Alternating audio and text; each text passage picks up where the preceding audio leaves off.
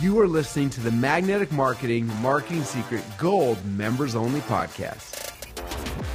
Hello, everybody. This is Lee Milteer. I am very honored today to be able to be with you and to introduce you to the Renegade Time Management Program. Um, this, of course, is the uh, information from Dan Kennedy. And Dan, uh, please say hello to the group. Well, glad to be on the phone. Have you with us?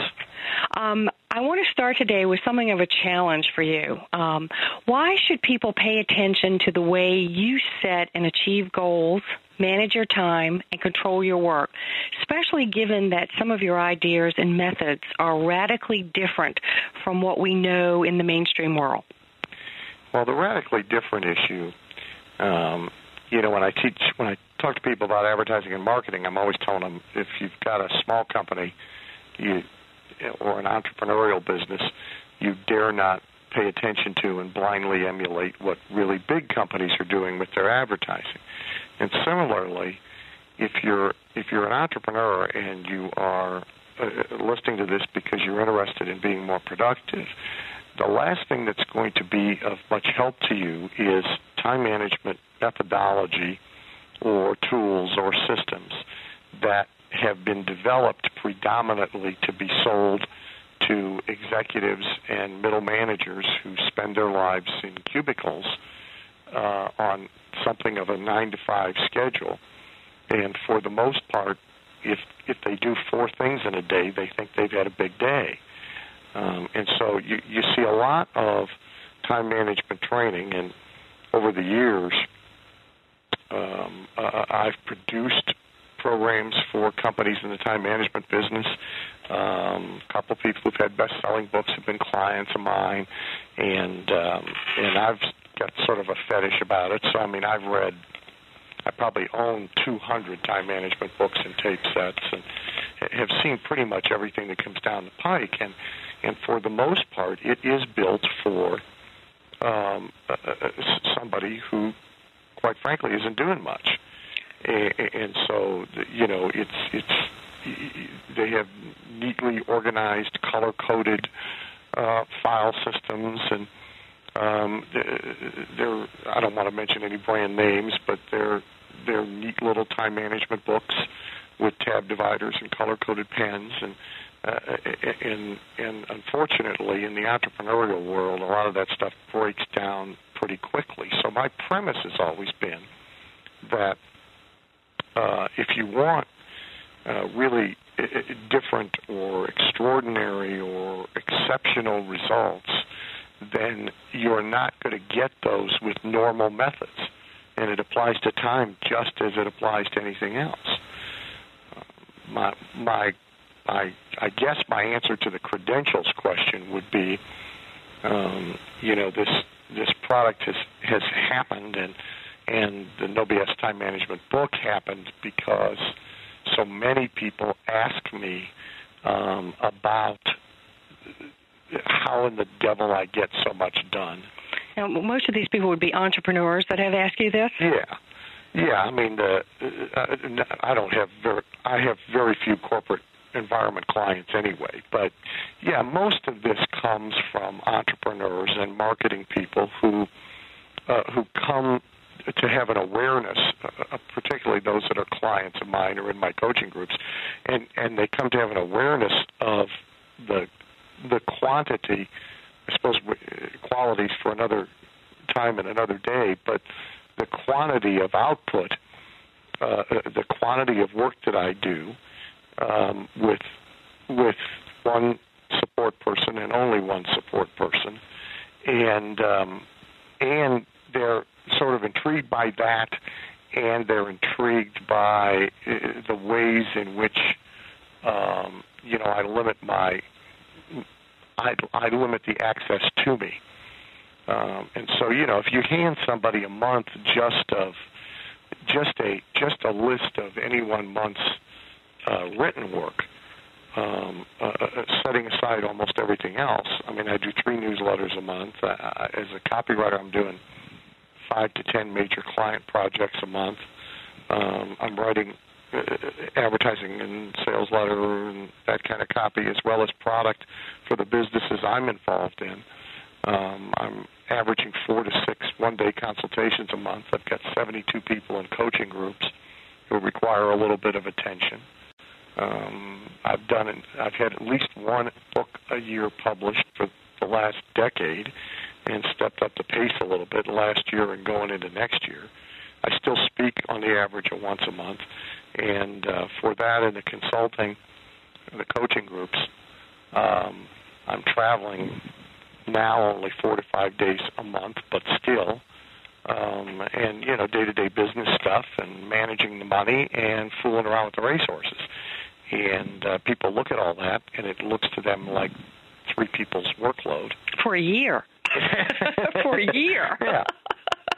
And uh, so you know, people are people are are are are are interested in that. They're interested in you know what we talked about in the Renegade Millionaire System, the whole issue of of autonomy, um, the, the fact that I have and have re-engineered my business life several times to enable me to be where I want to be and work only with who I want to be, working when I want, how I want, and so forth. And so, you know, if people are uh, interested in or, or or or envious of those sorts of things, then um, then then they ought to look at the methods that I use.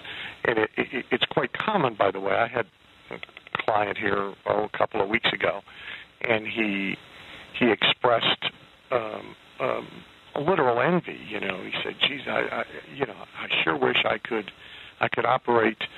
my business life like you do and pretty much get everybody to come to me and go all day long literally without interruption by phone or fax or in person, um, he was astounded that he was here for the entire day, and of course we were not interrupted once.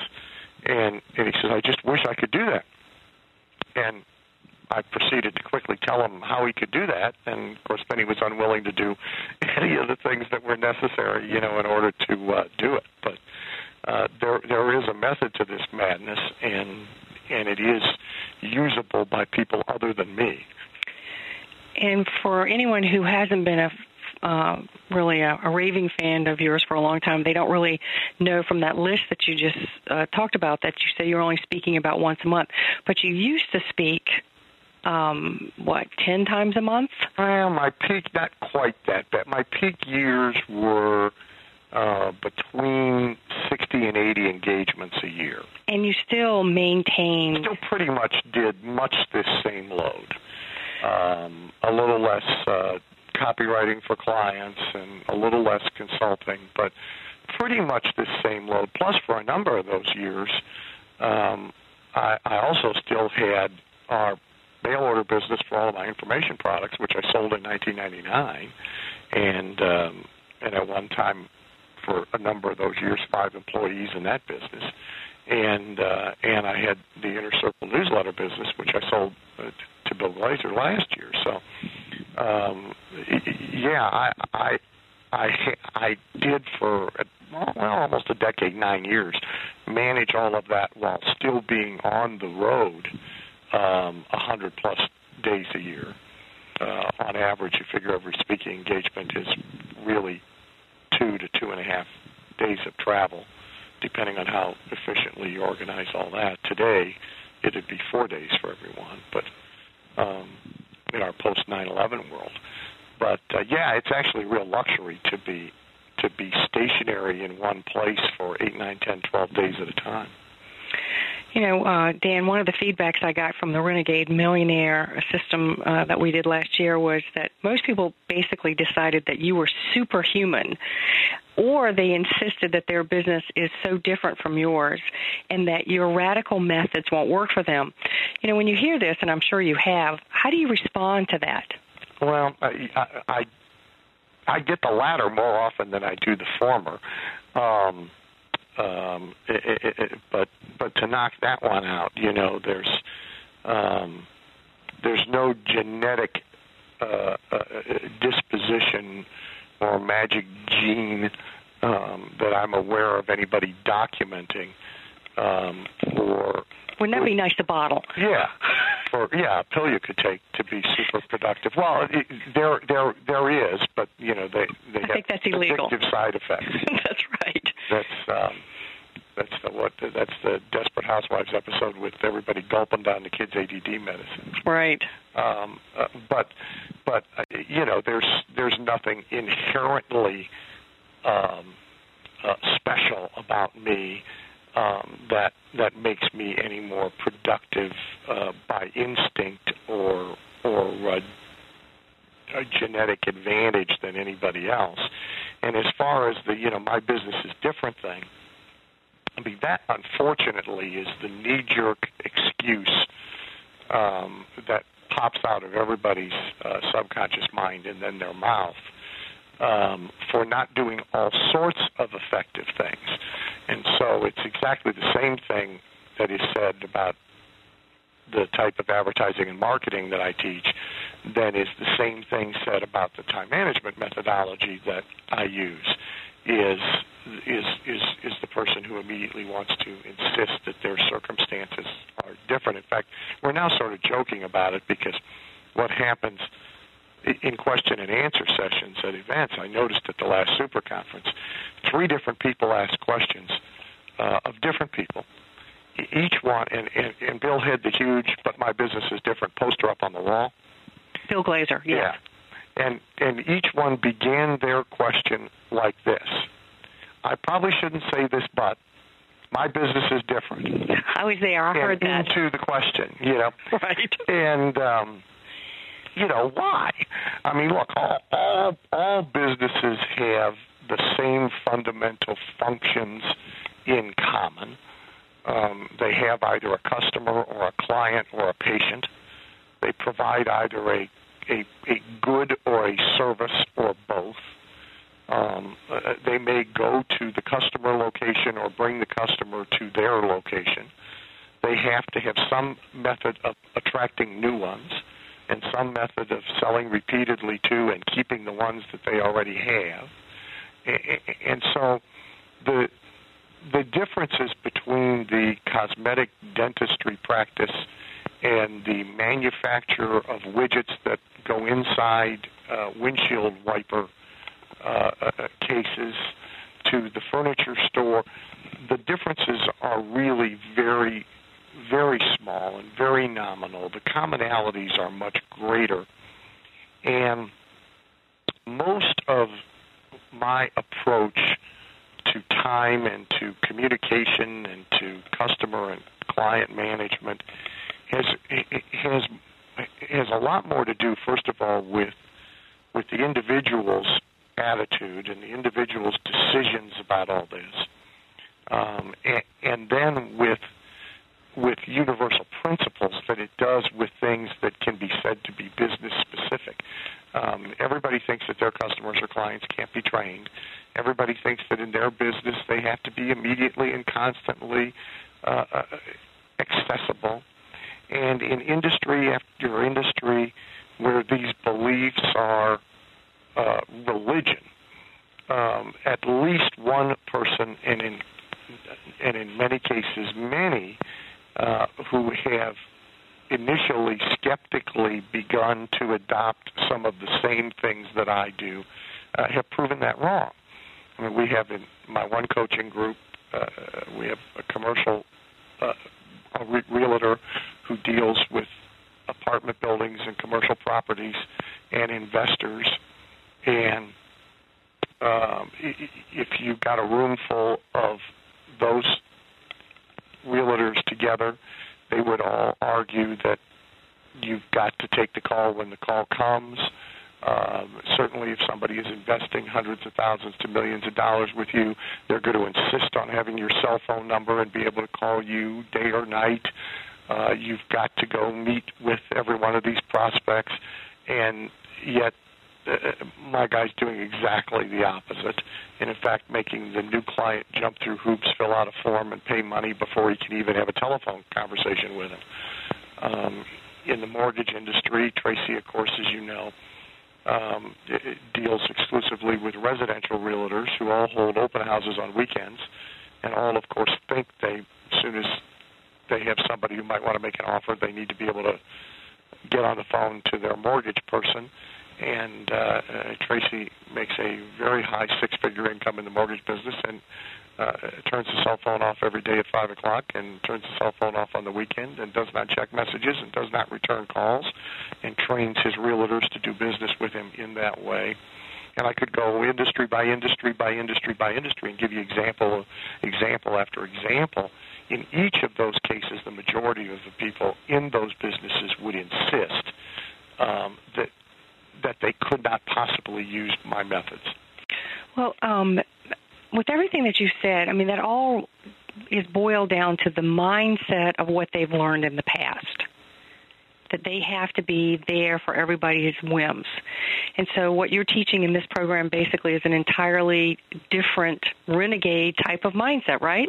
Well, yeah, it definitely starts with, with the decisions you make about uh, how you're going to do business and how people are going to do business with you, and and what kind of value you are going to place on your time.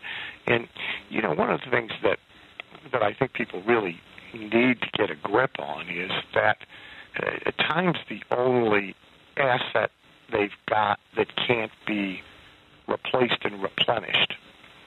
Um, uh, uh, uh prospects uh, in most cases, there's pretty much an unlimited number of them. Um, and uh, any one uh, customer, client, or patient prospect uh, who goes by the wayside is quite easily replaced with another. Uh, clients or customers are are equally replenishable and replaceable. If they weren't, everybody would be out of business almost as fast as they got into business because there's inevitable customer and client loss. I mean, everybody has customers or clients or patients who move away, who die, whose brother-in-law gets in the business and they decide to go do business with them. Everybody, no matter how good a job they do, loses some customers and clients every year, and they obviously figure out how to replace those. So, replacing one or two more that are lost because of the way you choose to do business, no big deal. Uh, money's replaceable, of course uh, physical assets, building burns down, tornado, hurricane, flood, tsunami, pestilence, uh, you know, et cetera. People replace uh, physical things all the time. The, the only thing that you can't replenish is the minute we just used. Uh, you can't. That, that's gone, and it is gone forever. And, and so, uh, the mindset has to be about protecting that asset as the most precious and valuable asset that there is. Um, for those who haven't listened to the Renegade Millionaire System, uh, when I first, Dan, when you first sent me the room load of materials to go through, in fact, there's a picture of me with all those materials on your website. I remember thinking uh, I was going to faint. Uh, you sent almost that much of uh, the mountain of your work that you had done on time management to be going back, like, I guess it was 25 years. And I have to tell you, I was a little surprised at just how consistent you've been, you know, that whole time that you've been writing about and speaking about time management. So the question is, what has changed most in your thinking or practices about time that you know now that you didn't know, say, 10, 15 years ago? Actually, not a, not a lot has changed, and its nuance changes. Um, you know, it's another one of those things that a lot of people, when they um, when they are first exposed to the way that I conduct business and the way that I manage time, I get the well. Of course, you can do that now because you're established uh, and you have reputation and you're rich and famous. But I'm starving and poor and nobody knows who I am and I'm just starting out. And so again, my situation is different. And um, there's a, there's there's a great story in psychocybernetics of Max Maltz waiting for his first patient call you know, sitting in his cosmetic surgery office with the phone, desperately waiting for it to ring, and then doing having to exert massive self-control uh, not to immediately invite the person in in the next hour because obviously there were no appointments. And uh, uh, pretty much everything that I do now, um, I was doing long before any sane person would think that I could financially afford to do it. And incidentally, the exact opposite is true. Um, most of the time management and time protection and time value and productivity methods that I use actually increase the desire of the marketplace. They don't suppress it. They actually help marketing. They don't hurt it. Um, but anyway, I, I, there's really not much that's different. I, I've gotten more extreme. Yes, you uh, have. I've known you a long time. You have. Um, and a little bit of that is a reflection uh, purely of supply and demand. That as you get better and better and better at multiplying the demand, so that it legitimately far exceeds the supply of you and your time that is available, you become emboldened. Uh, some of it, though, is purely the result of experience, um, discovering that you can, and um, you know, I still underestimate. Um, as extreme as many people think that I am, I still underestimate how extreme you can be, what you can get away with, what you can demand uh, of people, and how you can train people to uh, respond to you in the way that you want to. Um, so I, I guess I've gotten more extreme. I've certainly gotten more passionate about it um, as as um, at age 50. Um, I think you naturally look at it a little differently than you do uh, at age 25.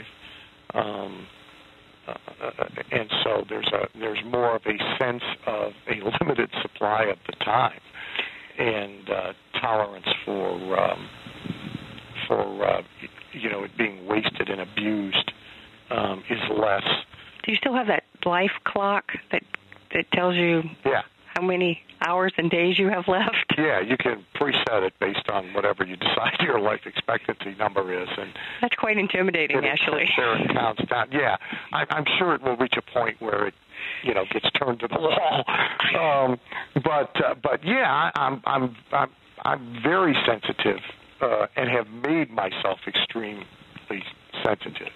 And, and I guess the other thing I would say that um, the the change really over the years has not been so much um, in what I do and how I do it, um, but in the in the need I see to do it, and the need for other people uh, to uh, uh, do it. I mean, we've gone from, you know, I, I, I built my businesses over many years before when FedEx was a novelty, and then fax, and about the fastest thing anybody could do to you then was fax, and um, and and you know I was one of the first people to have one of them things in my office, and some people still didn't have them, and you know, and and we've gotten to the point now of just instant, constant, and unrelenting com- communication, and uh, it all puts more pressure on people. Um, uh, on the user side, uh, to some extent, it's a convenience, but the convenience is uh, is a bad trade-off actually for most people uh, because the the pressure, uh, the quantity of the communication uh, has so multiplied. Um, people have given up you know, all of their mental recovery time, uh, the little five minutes here, ten minutes there that used to be built into every business day. Um, I mean, I I half joke. I'm really not. I mean, people take it as funny, and it works from the stage as funny. But I mean, the, it's extremely disturbing to me to be in an airport restroom and have see the guy standing at the urinals with one hand on the privates and the other hand holding the cell phone that you're talking into. And you know, the four got four people leave an office to walk down the street to go to lunch uh, instead of talking to each other and giving themselves a little breather. Uh, they're all on their cell phones, uh, all the way down in the elevator, all the way out the door, all the way down the sidewalk, uh, all the way into the restaurant. Um, you see them trying to do two things at the same time where they're talking on the cell phone and talking to the clerk at the counter they're ordering some something from, and so all the recovery time's gone, and and it's clearly causing a lot of you know what I call brain overload, and people are making mistakes, and uh, uh, so for all of these reasons, I think it's become increasingly important to to take a different approach to how you control your time and how you control access. So, you know, what, what I was doing 10 and 15 years ago, I'm only doing more so um, and, and more rigid about, and am finding people that 10 years ago, five years ago, shook their heads and wanted to hear nothing about it are now asking how they can do it too. And it's a representation of the fact that they've just reached the point of overload. Do you also think that because we're so accessible to oftentimes uh, customers and clients that they catch us off guard and we make mistakes or we agree to things because we haven't had time to think about it? I think you're absolutely right. I think there's no virtue in in thoughtless a response. And there's an enormous amount of that that goes on. Um, and I very rarely catch myself doing it, but uh, but I catch myself from time to time, and and almost every time that I do it, I get myself into trouble. Um, uh, by that I mean agreeing to something that, with careful thought, you wouldn't have agreed to exactly the way you just did. Um, and that's often because we are a lot of times we want to please our clients or make people happy and I know I'm guilty of it and well, I think it's that. I think it's you know, there's a whole range of marketing issues around the issue of commoditization. But I think even more so than that, it's it's it's it's what you said. It's the person just is has not a millisecond to give it any thought. And because of the constant and instant access, the person has not only gotten to them perhaps at an inopportune time, but they've gotten to them and they've gotten to them with no advance notice. But they've gotten to them when they were trying to do something else with those five minutes. And now they're rushing through the conversation. And so the kind of mistakes, you know, the agreeing to things you shouldn't agree to get made. Um, temperamental responses occur. Um, you know, uh, uh, the the nerves are frayed, and and the and that person senses it and hears it. Um, the same thing with email, by the way. It's not even just the phone. It's um, the, the constant access and the expectation that that thing's going to be answered instantly, and people choose to answer them instantly. And so there's all this communication happening in the business environment into which is going very little thought. Uh, and it's actually a very dangerous thing. Well, I've learned from you uh, to basically return calls and not answer calls anymore if I can help it. Um, let me ask you this, because this is while you're talking has really. Um, I've got this question in my head about basically when did you first begin to develop your ideas and your approach on the whole time management thing and being in this renegade, different from everybody else mindset and make them, you know, come to you versus you go to them kind of thought? I um, I tell people, and we talked about it in the Renegade Millionaire System. I mean, I, the first whatever term you want to use for this stuff self improvement, personal development, success education. The first stuff I ever encountered was the old original Earl Nightingale uh, Lead the Field program. And uh, the, the thing that, out of everything that was on those recordings, um, and um, and I got them by the way when they were on records um, which I always then have to explain what a record is. Yeah, this yeah, if this was a visual media right now, I would be shaping my hands roughly the size of a record, and I would be explaining to people that there was this a big frisbee plastic thing. Yeah. Um, but uh, the the thing that that stuck with me, that so validated what I was already thinking, but had no validation for. That that Earl said was that if you had no, if you were setting out to do something, and it almost mattered not what that was, um, and you had no successful role models or examples, and had to figure it out without such a person to observe or look at or study or have mentor you or, or learn from. All you would have to do would be to look at what the majority was doing and start by doing the opposite. And you would pretty much be headed in the right direction because the majority's always wrong, and they are especially always wrong about money. The statistical proof of that being, of course, that the overwhelming majority of the people have none, never get any, and finish their lives without it.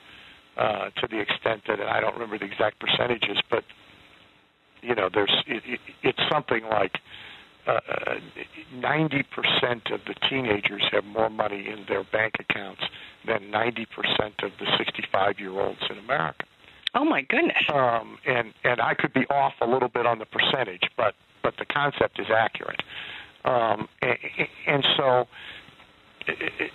the general concept is, and it, it's been a governing principle for me ever since, is that if you don't know what's right, you can certainly figure out what's wrong just by looking at what everybody's doing.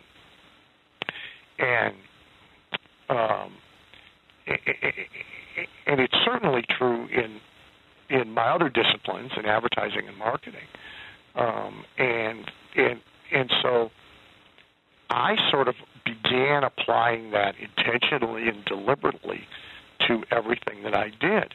And it wasn't very long into doing business that it became apparent to me that the way most people handled their time um, was pretty much the same way they handled their money.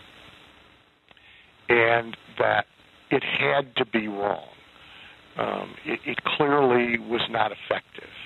Now, it took me longer to figure out what the alternatives were, but it became very, very clear to me in in in the early 70s, um, and with my first and only job um, being judged woefully unemployable, um, and correctly so.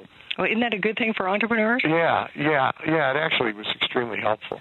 I mean, it's the you know clears up the problems. Yeah, yeah, yeah, yeah. It limits the options you know, dramatically. That's right. The, the uh, bridge is burned. You have to keep forward. Uh, but in that job, I was a territory sales rep with five states, and they did what most companies do. You know, they get you hired, and then they send in one of their their grizzled pros from the other territory to live with you for a week and teach you the ropes. And by the way, the guy was very good at teaching me every imaginable way to cheat on your expense account. Um, but uh, which know, is another seminar. Yeah, uh, yeah, especially if you happen to own the company or be in management. That's correct. Um, but um, you know, it, it was just abundantly clear to me, looking at him and then talking to the other reps, uh, just the way they managed how they went into their territory and who they called on. And I mean, I, it, it, the mechanism was go to a city and go to all the accounts and walk in. And and that's still the mechanism, by the way. Most territory salespeople who sell to retail, um, and so I was calling on bookstores and gift stores and toy stores and so forth. They go from city to city in their territory with their sample case in their hand, and they march in unannounced and present themselves. And it, it, it, just that's the way you do this. Here's your computer printout, and if you go to Ann Arbor on Tuesday, you take all the accounts in Ann Arbor, and uh, you try and kind of efficiently route yourself with a map ahead of time, and then you just appear. And it was like two weeks into this when it, I figured out, well, this doesn't make any sense. Why not have appointments? And the answer to that, by the way, was if you try and set appointments in advance, they won't agree to see you.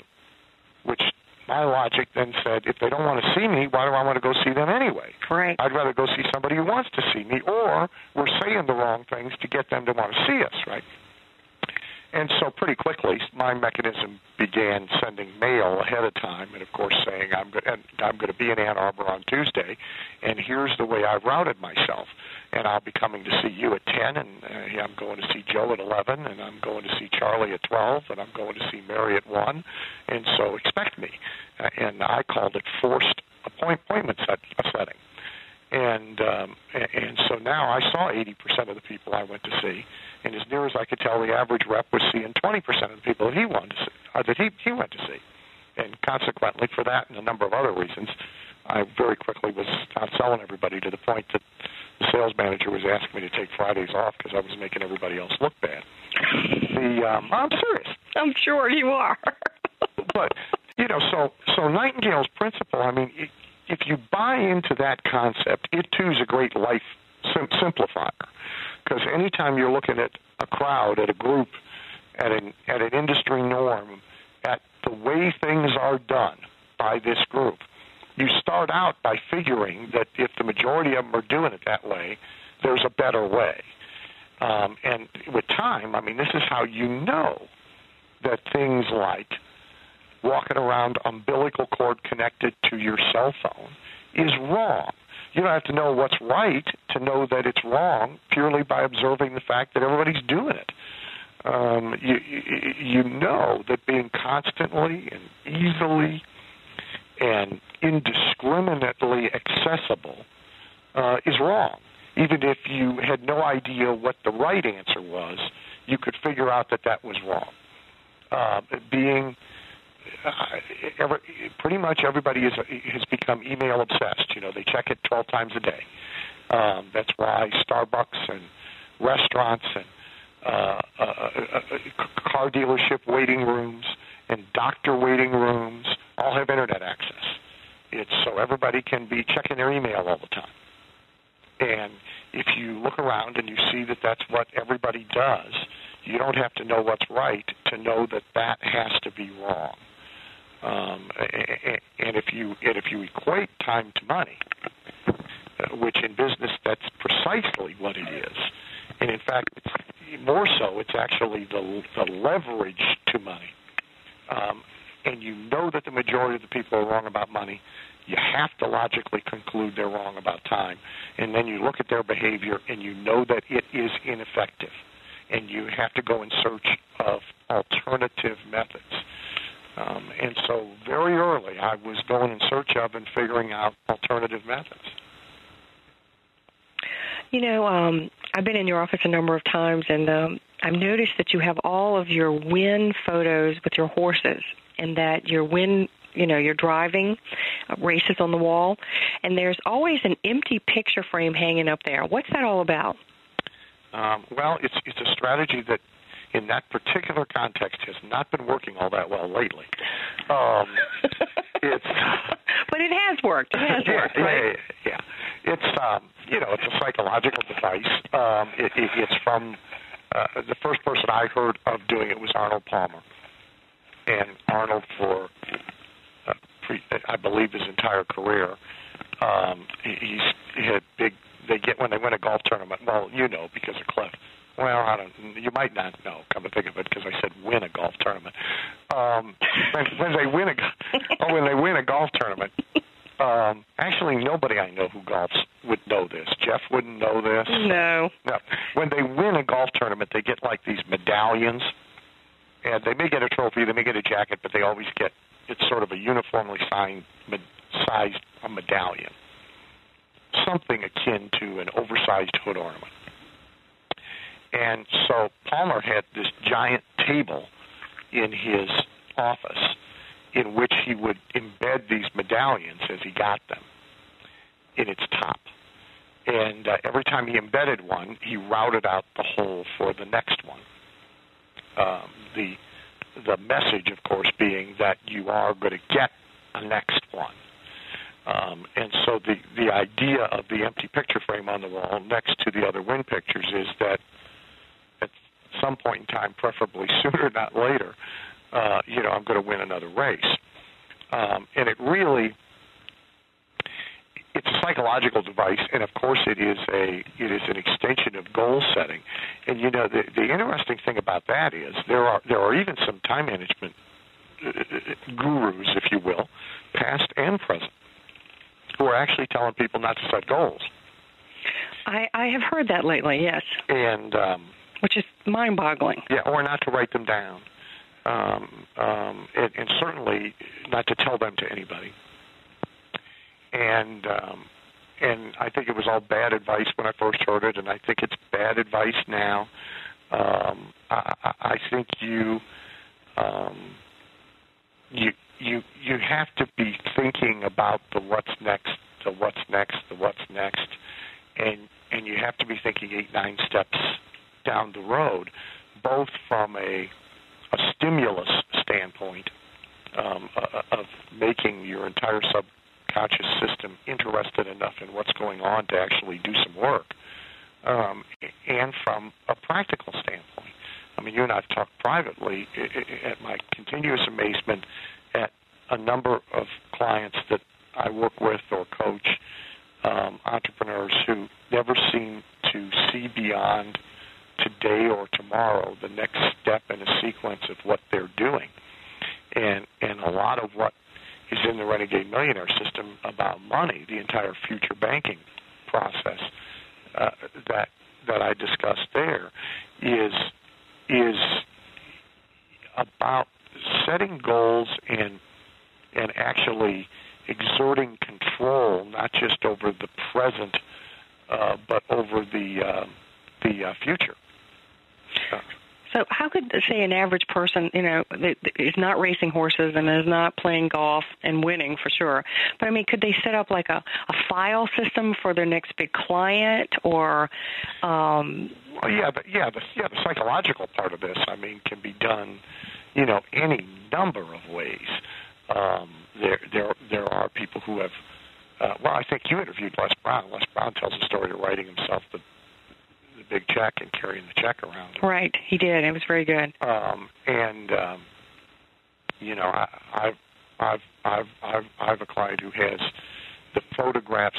They're not like out in the waiting room for display, but he has the photographs of every client who has been worth over a quarter of a million dollars to him on the wall, and he has the empty picture frame just as I have the empty picture frame. Oh, that's good. You know, for the next one.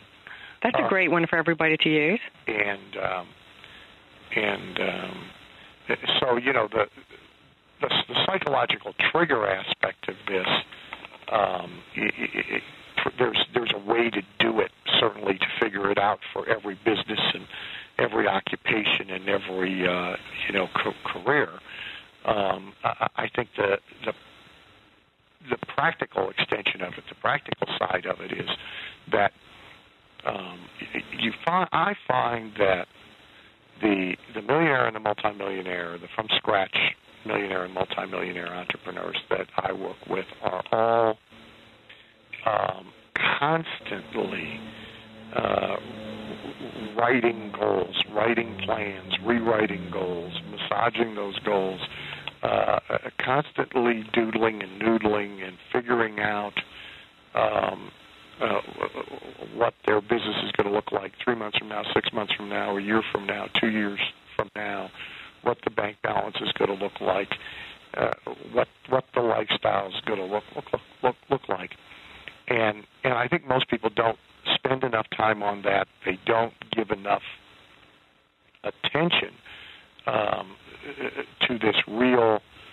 um, internal level of self motivation that is necessary. You know, when you set out, I mean, if somebody bought these tapes to be super productive, you know, when you set out to be super productive, uh, uh, uh, that requires a different level, not just of skill, and a different set of methods uh, than you use to be routinely and ordinarily productive. It requires a different level of self self motivation. Well, one of the the phrases I keep hearing you say is, you know, what we look at, what we see. Um, you know, since we're self-fulfilling prophecies, you know, what we think about ourselves and what we think, you know, as Napoleon Hill says, always comes true. And since people aren't envisioning what they want to happen in the future, they're pretty much reacting to life. Yeah. I, well, first of all, you're right. I use that language a lot. I mean, I, I sit with clients, and um, usually even in a full day of consulting, while they want to dive into the nitty gritty mechanics of what it is that they're doing, I usually back them up, and I, I will usually talk with them about, you know, tell me what your what what what you want your business to look like three, four, five years from now. What you want your business life to look like three, four, five years from now, uh, because uh, as we know from abundant research and from Dr. Maltz's work, the subconscious mind operates with pictures. Um, it translates language and words and written instructions into mental images.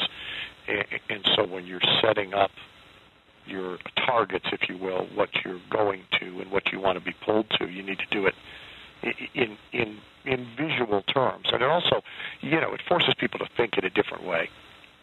Uh, when when I ask you, what do you want your your business to look like five years from now? your mind immediately does something differently for you than if I say, you know, tell me what you want your sales to be five years from now. Uh, tell me what you want your bank balance to be five years from from, from now, or or, or your balance sheet. Um, and, and and and so it does different things. Uh, but but you're absolutely right. I mean, look, most people are uh, almost entirely reactive, and um, and, and and not setting goals, by the way, and not precisely and tightly managing your time and your day um, allows you to be that. Uh, and and and so most people are uh, getting up in the morning and going to work. And for the most part, they are going to work with very little preconceived um, idea of what is supposed to be accomplished that day, uh, what's supposed to happen, um, how it's supposed to happen. Very little preconceived structure. If you take most people who've been through any of the popular time management seminars and have come out the other end with one of these whiz bang notebooks with the tabs and the pages and the colored pens and the and the pages are typically divided into 15 minute or 10 minute or even five minute little increments. If you get a hold of most of them, you're going to find they got four or five things on them for the whole day. Um, and and if they're using uh, to-do lists or some variation thereof, um, there's there's not a lot happening there either. Um, and so you know most people have a system that's overbuilt for what they're actually doing, and and they start the day by just showing up, and and when you do that, um, other people and events uh, take over, and and you know nature uh, nature abhors a vacuum, and so if you leave a vacuum, uh, something's going to fill it and then you get to spend all day and all week and all month reacting to whatever the hell fills it. And and sort of one of the first tenets of really being exceptionally productive is to break that cycle. You know, Dan, um, both of us uh, sort of grew up in the uh, speaking field, and there was um, a lot of talk about positive thinking and negative thinking, and I know from just reviewing all your stuff that you've written extensively about the fallacy of what you call militant positive thinking. And in your writing, you advise making a list of all the obstacles that you can think of that might be faced when you're trying to reach a goal. Now, my question is why isn't such a list an exercise in negative thinking, and why do you advise doing it? Well, you spoke on programs with the late Dr. Peale, as did I. And uh, so, I mean, no disrespect to Norman Vincent Peale. Um, uh, uh, uh, and nor, incidentally, do I Do I invalidate anything he wrote? I invalidate most people's interpretations um, of what he wrote. Um, but there's another very good book um, that's hard to find. It's out of print, but um, and it was written by Dr. Edward Kramer, and the title is "The Positive Power of Negative Pre- Preparation." Tell tell us the author again. Uh, Edward Kramer. Edward Kramer. Okay. And uh, so, the positive power of negative preparation. Uh, the, the corollary to this, by the way, in selling and in marketing, is that a lot of salespeople hope they never hear an objection, and you know they'll leave one as the elephant in the room, unspoken and unaddressed, out of fear about the whole thing. Whereas in direct response copywriting, where we're selling through media, there is no interaction, and so if you if you're smart about it, one of the things that you always do is create a list of every possible reason somebody might have for not buying, uh, not responding, um, from the obvious and the logical and the rational and the reasonable reasons to the goofy and far out and, and idiotic reasons, and then you make sure you answer them all somewhere in the copy that you write. And the reason you do that is because there are objections. And in selling, it's very, very rare to ever confront a prospect face to face or via sales letter or television infomercial or any media that has no objections to the proposition put in front of them. So uh, uh the reality is the, the the truthful and accurate view of selling is is that the prospect has objections. Similarly, the truthful and accurate view about getting anything done is that there are obstacles, and and it's very very rare that you or I are ever going to decide we're going to do something of any significance at all, and just sail from point A to its completion uh, without somebody throwing a monkey wrench in the works. And, and so to pretend that we are, um, or to refuse to acknowledge that fact, um, and then be unpleasantly surprised, um, you know, purely to be able to fly the flag above our desk of positive thinking, um, you know, to me is silly.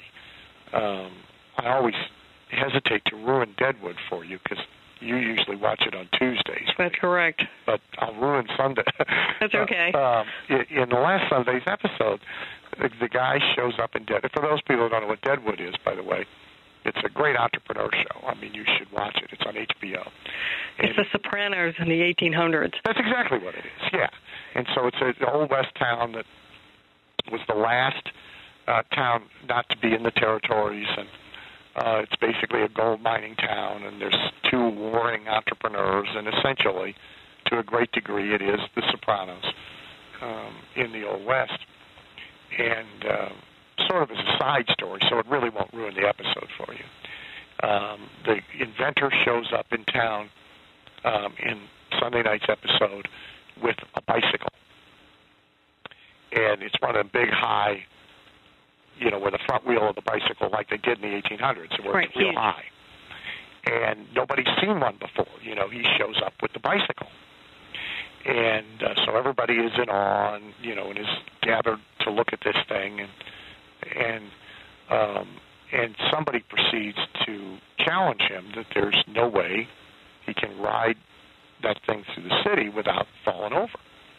And this turns into a gambling deal.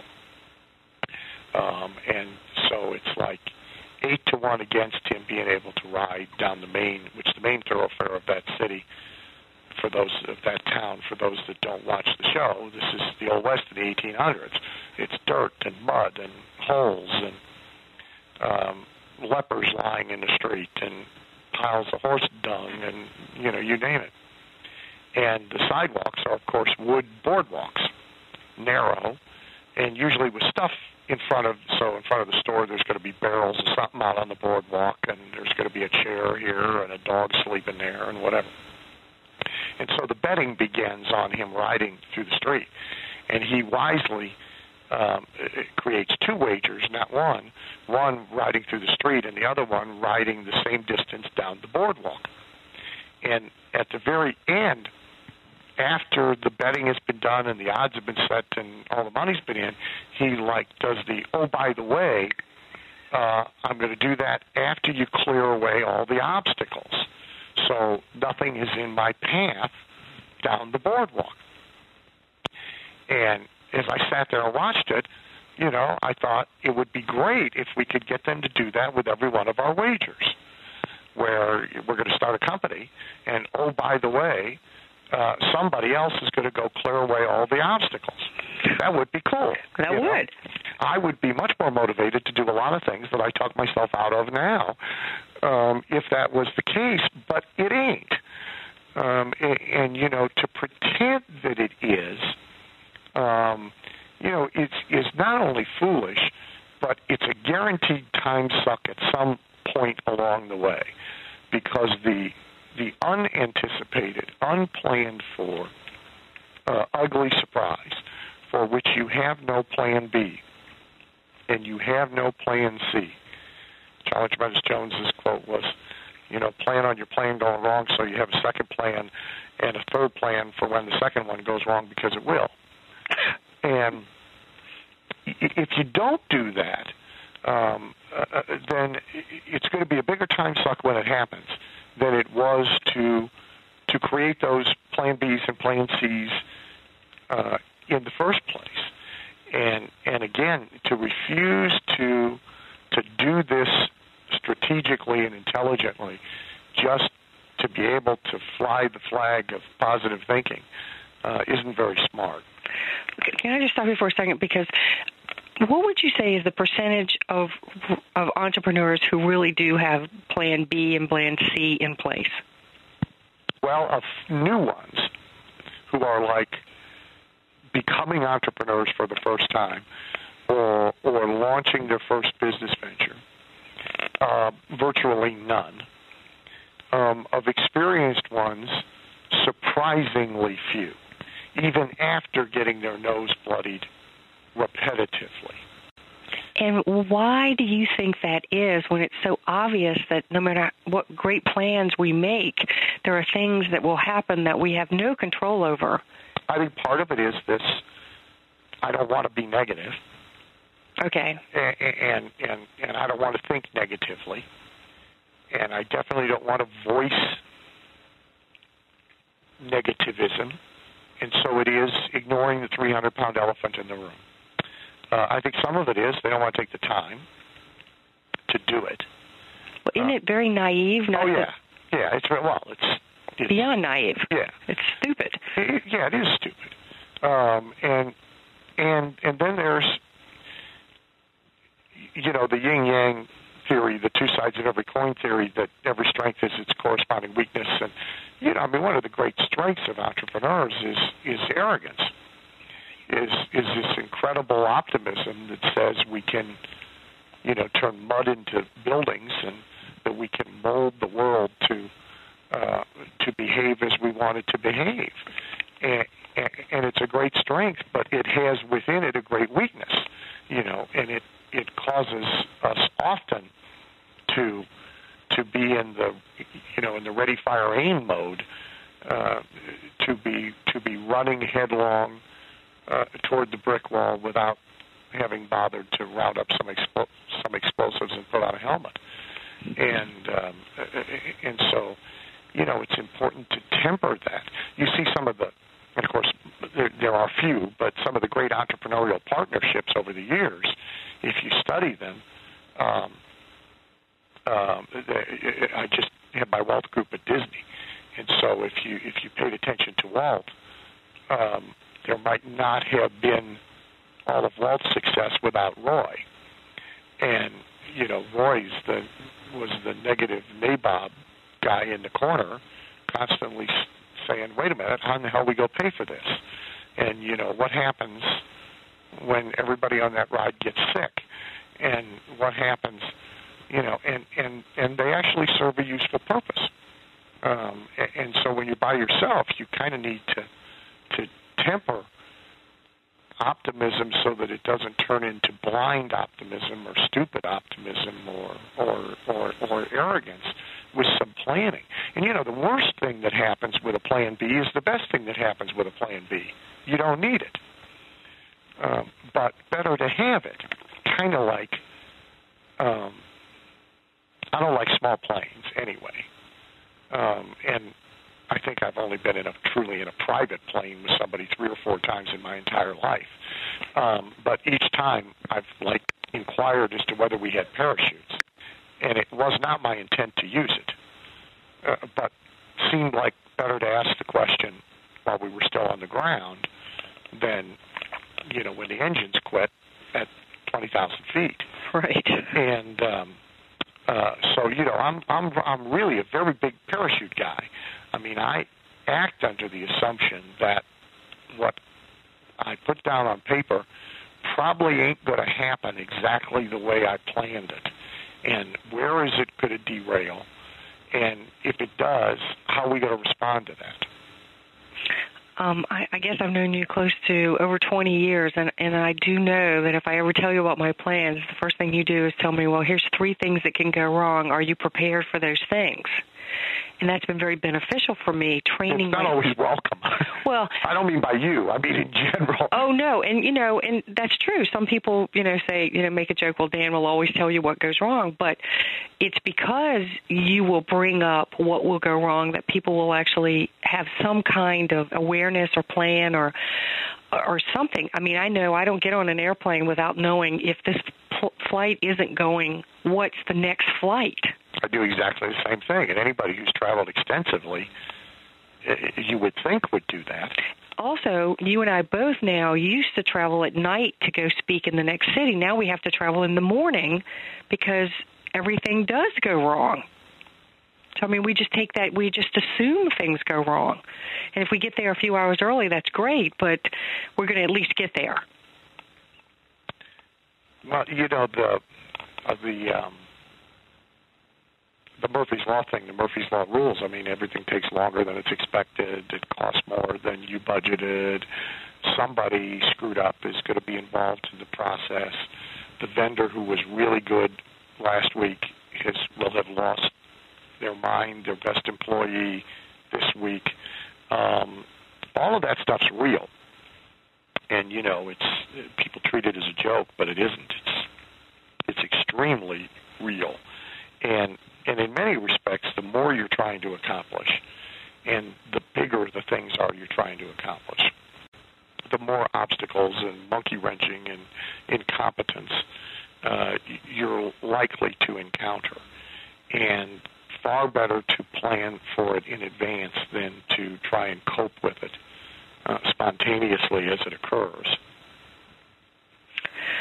Well, let me switch gears for a second. Um, as I was going through your stuff, I noticed that in, in almost every one of the books and tapes and time management that you mention the importance of environment. Somehow, one way or another, you talk about the environment. And I know in the old Million Dollar Thinking series, you said that you can't do million dollar thinking in an environment that makes you feel like a pauper. I know in the Renegade Millionaire, we talked a little bit about peak productivity environment. Um, why do you think that the environment you work in is so important? I um,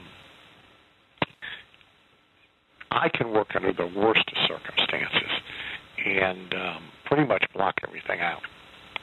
And so I, you know, I can write copy in an airport with. You are amazing. Yes, you can. Eight people sitting around me having the cell phone conversations about their hysterectomies and, affairs.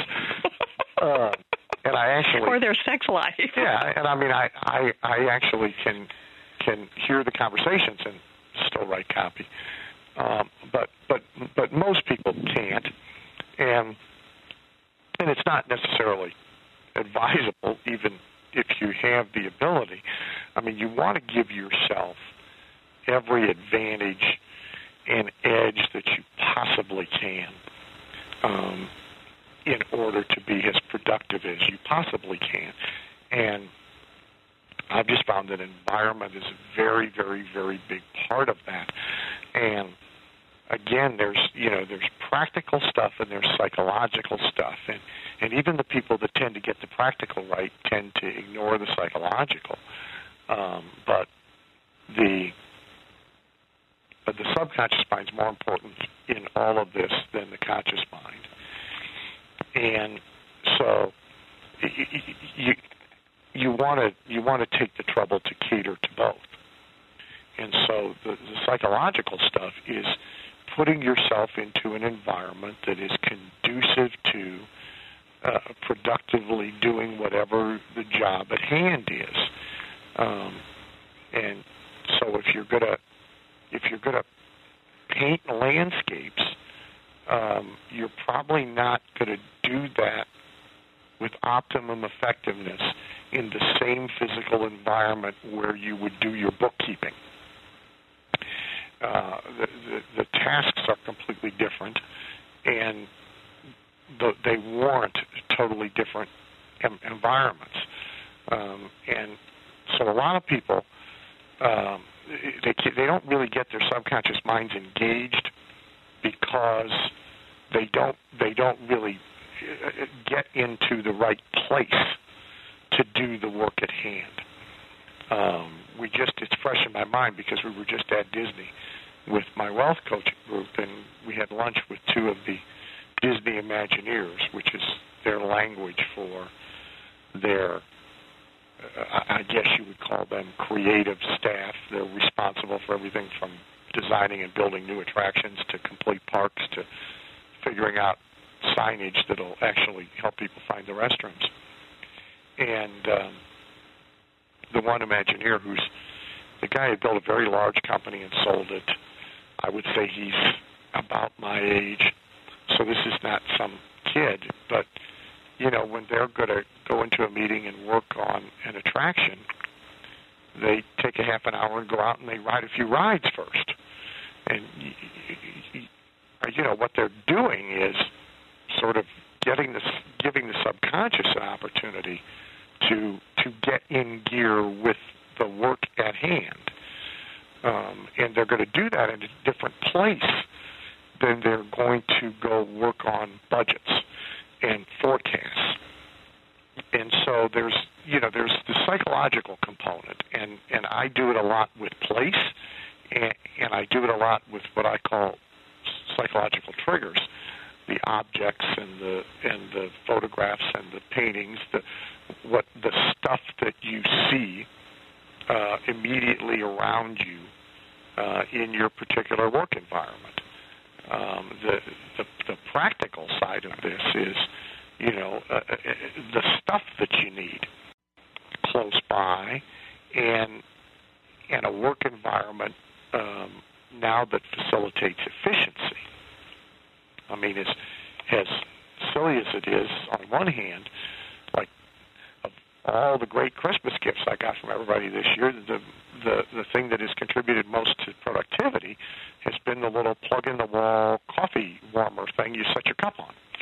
Some people use that as a candle warmer too. It, it, oh, really? Yeah, that's but that's how they were originally designed. Extremely unlikely that I'd be using it as a candle warmer. um, I actually have electric candles. You know, the ones that plug in the wall and they, you know, and you can of take. Of course you do. Of course. of course you do. uh, but Mr. Romance. yeah, well, um, but uh, but uh, I realized after I was using it that I was probably in a first thing in the morning if I'm writing in a two-hour span. I was probably getting up and leaving three times to go dump half a cup of cold coffee and make another pot, cup of hot coffee. And this little puppy keeps the original cup warm. And so, you know, it's got a treasured place now in in the cockpit and in, the work environment where where I write.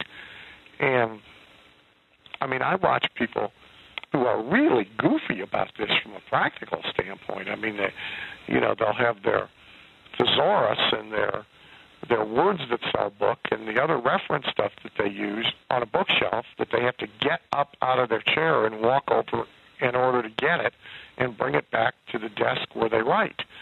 And the equivalent I um, this is probably 19.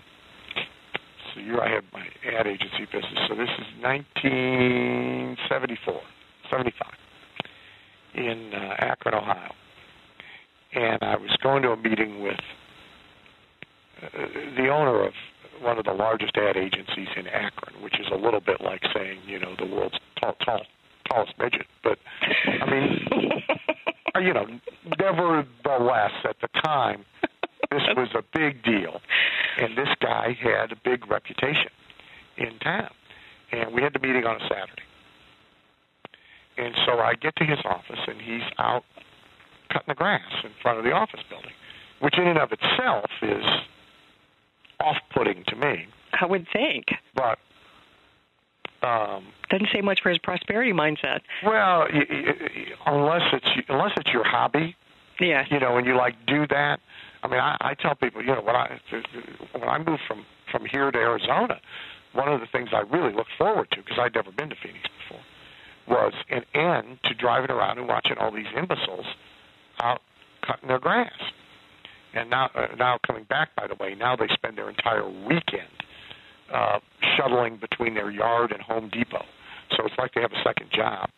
But it always irritated me because either they're too cheap to pay a neighborhood kid to cut the grass, and their time's got to be worth more than that.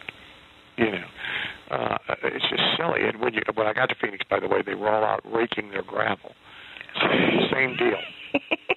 Uh, but hilarious. So so so anyway, I get to this guy's office and he's out cutting the grass, right? And, and he's almost finished with the little square of grass in front of the office. So I walk over and he says, "Just be a couple minutes longer." And he has we're standing there talking. One of the wheels on the lawnmower comes loose. He then, with me tagging along, he picks up, he drags the lawnmower, carrying now the the loose wheel.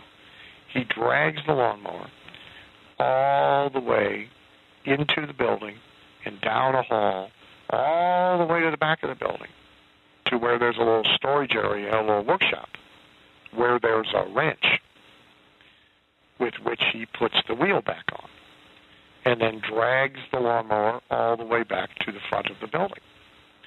By then, I decided I didn't want the meeting because clearly the guy's too big of a bonehead, you know, to do business with. I mean, how about going and getting a wrench? Or better yet, how about if this is a reoccurring problem, how about either getting the lawnmower fixed by somebody who knows what they're doing, buying a new mower, or having the tool with you when you're out cutting the grass? I mean, there's 48 smarter things to do than than what he did, but it's analogy for the way a lot of people arrange and function, uh, arrange their environments and function in their environments. And, if you go to their offices or you go to their places of business or you go to their home offices wherever they work and you take a look at how they're working from a practical standpoint, it's it's incredibly inefficient um, and uh, and and not supportive of, of a productive approach. So I, you know, I think environment is critically important psychologically and from a practical standpoint. Again, I don't think people give enough thought to it. You've been listening to one of our gold members only podcasts. Make sure you upgrade and become a diamond member and get access to the diamond members only podcast as well. On top of that, you'd also get access to the whole enchilada with all of Dan's courses and so much more. So make sure you upgrade to diamond now by going to diamondupgrade.com.